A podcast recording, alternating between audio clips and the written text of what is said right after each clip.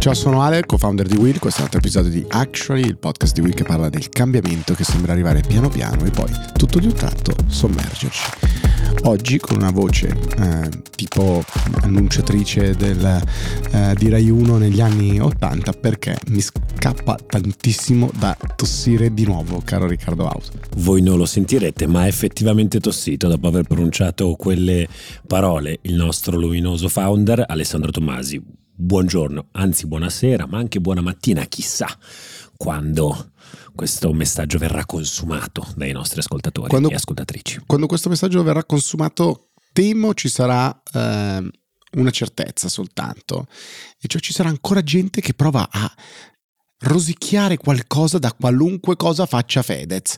Posso dire che in queste ore è una cosa incredibile. Da settimane c'è un'attenzione spasmodica su una coppia di persone, qualunque cosa faccia, tutto un mondo media che prova a raccattare i click. Cioè. Mentre registriamo venerdì pomeriggio, tardi, tu hai anche perso contro di me alla PlayStation, diciamolo che hai perso di nuovo, non è una notizia naturalmente. PlayStation è un gancio, tra l'altro forse un argomento. Con una delle domande, dopo. grazie, bello, grazie. Bello, bello. È il, l'anniversario di un anno di, di guerra in Ucraina e su molti eh, siti dei giornali trovate, non dico più spazio a temi oramai di gossip, cronaca rosa e boh, commento di qualcosa che avviene sui social rispetto a hard news.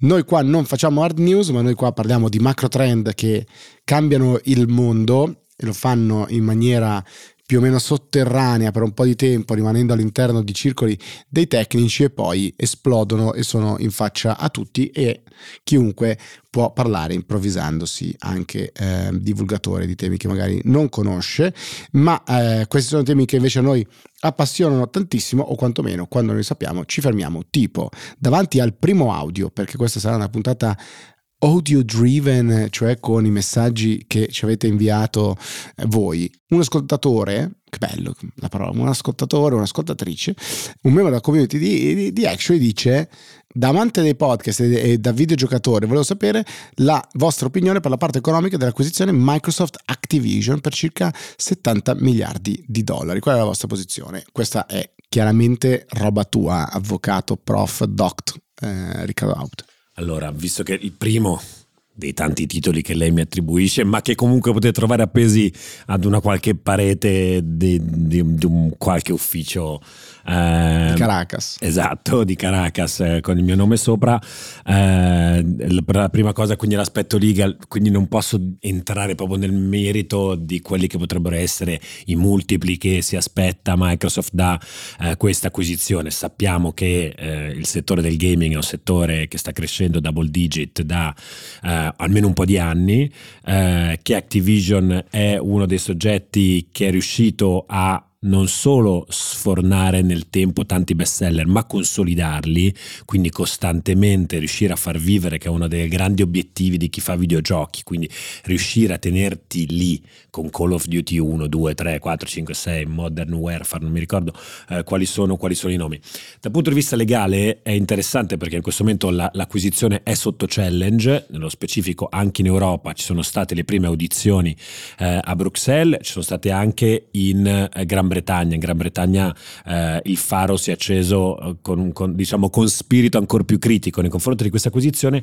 Secondo me per provare a rispondere alla domanda, um, il primo, il primo uh, soggetto che si sta cercando di frapporre a questa acquisizione è Sony, naturalmente, con, con uh, Sony proprietaria del marchio e di tutta diciamo, l'azienda PlayStation, che dice una cosa interessante, ovvero qual è il rischio tu mi compri, e faceva proprio l'esempio di Call of Duty, compri Microsoft titolare invece di Xbox, compra Activision, con sé prende i titoli migliori, se li chiude dentro al recinto Xbox e quindi non li dà più in licenza per altre console e così consolida, o meglio potenzia, falsa la, la dinamica concorrenziale sul eh, mercato della vendita di console. Interessante la risposta di Brad Smith, il presidente di Microsoft, che dice grazie a tutti, però vi posso garantire che mi sto comprando un gioiellino e non me lo sto comprando per ridurre le sue possibilità di vendita, cioè, me lo sto comprando perché io credo naturalmente con lui di poter sviluppare ancora più videogiochi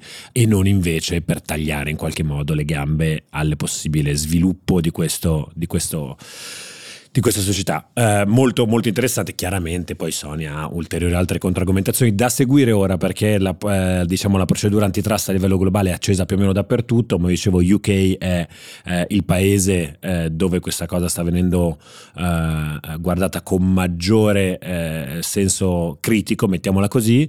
UK che sappiamo che da quando è uscita dagli, da, dall'Unione Europea, quindi ha un suo autonomo scrutinio delle, delle fusioni, a differenza di quanto non fosse prima che era tutto sotto alla regolamentazione della commissione.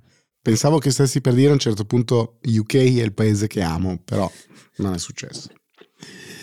Purtroppo no, nonostante sarebbero tante cose da dire su, su, sull'attuale, so se hai notato, se hai letto tra l'altro in questi giorni questa, questa polemica eh, mediatica eh, per la prima volta che coinvolge BBC, eh, una BBC che viene tacciata di essere eh, eccessivamente eh, quasi appiattita sulle posizioni dei supporter della Brexit. Sapete che c'è un momento di grande difficoltà per approvvigionamento di materie prime e anche eh, nello specifico di pomodori. C'è questo caso di pomodori che non si trovano al Tesco, eh, la più grande catena di supermercati de, de, de, del Regno Unito. La BBC ha fatto questo articolo eh, il cui titolo recitava a causa delle eh, condizioni climatiche nel sud Europa non ci sono eh, pomodori in Gran Bretagna, in molti hanno risposto no, momentino, i pomodori ci sono tendenzialmente in maniera regolare su tutti gli scaffali d'Europa, eh, non ci sono eh, in UK perché avete deciso di fare la Brexit qualche tempo fa. Attacco alla BBC come non se ne vedevano da un po' di tempo, normalmente siamo tutti sempre ad abbracciarla. Io so che la democrazia ti è un concetto lontano ma non puoi fare il bello e il cattivo tempo in questo episodio, caro Riccardo Haupt, perché è dettato dagli audio che sono arrivati alla box casella di vi ringraziamo per i tantissimi messaggi che abbiamo ricevuto. Non ci, saremmo, non ci saremmo aspettati una così grande risposta del pubblico, possiamo dirlo. Meraviglioso. Parole da Carosello quest'oggi. Secondo audio dice: Ciao Ale, ciao Ricky. Ho letto che anche Meta dopo Twitter sarebbe pensato di introdurre delle modalità di subscription per gli utenti, quindi volevo capire secondo voi se questo è un trend che coinvolgerà tutte le piattaforme social e se quindi siamo destinati a dover pagare per utilizzare dei social in futuro. Questa è tua, mio caro imprenditor del digitale. Io non so e mi fermo dove non so, eh, però mi viene in mente una frase pesantissima, secondo me, che aveva detto Mark Zuckerberg qualche tempo fa, quando ha detto, beh, insomma, dite che andiamo male mi sembra abbiamo fatto quattro soldini e facciamo. Sì, sul metaverso non abbiamo fatto i numeri che dovevamo fare, siamo in difficoltà, siamo dietro con investimenti, eccetera, ma non abbiamo neanche incominciato a monetizzare WhatsApp. E questo è il valore della nostra azienda. Quindi, eh, dopo i tanti messaggi in cui eh, manda un sms a questo numero, se no WhatsApp entro le 24 diventerà a pagamento, ehm, c'è una nuova modalità di subscription, non su WhatsApp ma su, su Instagram, eh, appunto per avere il badge blu, eccetera, anche su, su Instagram come era eh, già stato pensato su, su Twitter da Elon Musk quando è arrivato. Noi diamo per scontate alcune cose e per, come dire, permanenti, eh, ma sono in realtà molto giovani. Eh, il fatto di avere dei posti completamente gratuiti, basati sul modello dell'advertising, eccetera, non è per nulla scontato, non è scolpito nella, eh, nella roccia e la cosa interessante è che per anni tutti i eh, maggiori competitor, eh, i lobbisti contrari alle piattaforme tech hanno sempre solo risposto there's no such thing as a free lunch, no? Per, eh, per n cose. E beh, eh, probabilmente questa cosa, cioè che non esiste un pasto gratis, si, sta, si applicherà probabilmente anche al mondo dei social, chi lo sa, un nuovo modo di vivere il nostro rapporto con le piattaforme, magari delle piattaforme che non puntano alla popolazione più estrema di quella piattaforma per poi poterla monetizzare in termini di advertising, ma invece magari possono diversificare. Eh, ci sta, chissà se sarà un trend, è probabile che lo sia e quindi bisognerà andare a, a vedere. Naturalmente, questo è evidente, la sola dipendenza dall'advertising non è qualcosa che nessuno si può più permettere, fondamentalmente, e anzi abbiamo già visto come nel corso del tempo tutti stanno diversificando eh, i, propri, i, propri, modelli di business permettendo diverse, diverse formule di, eh, di, remunerazione, facendo magari degli sharing con i creator, eccetera. Pensate soltanto all'effetto che ha avuto nel mondo dell'advertising l'arrivo di un soggetto come Amazon.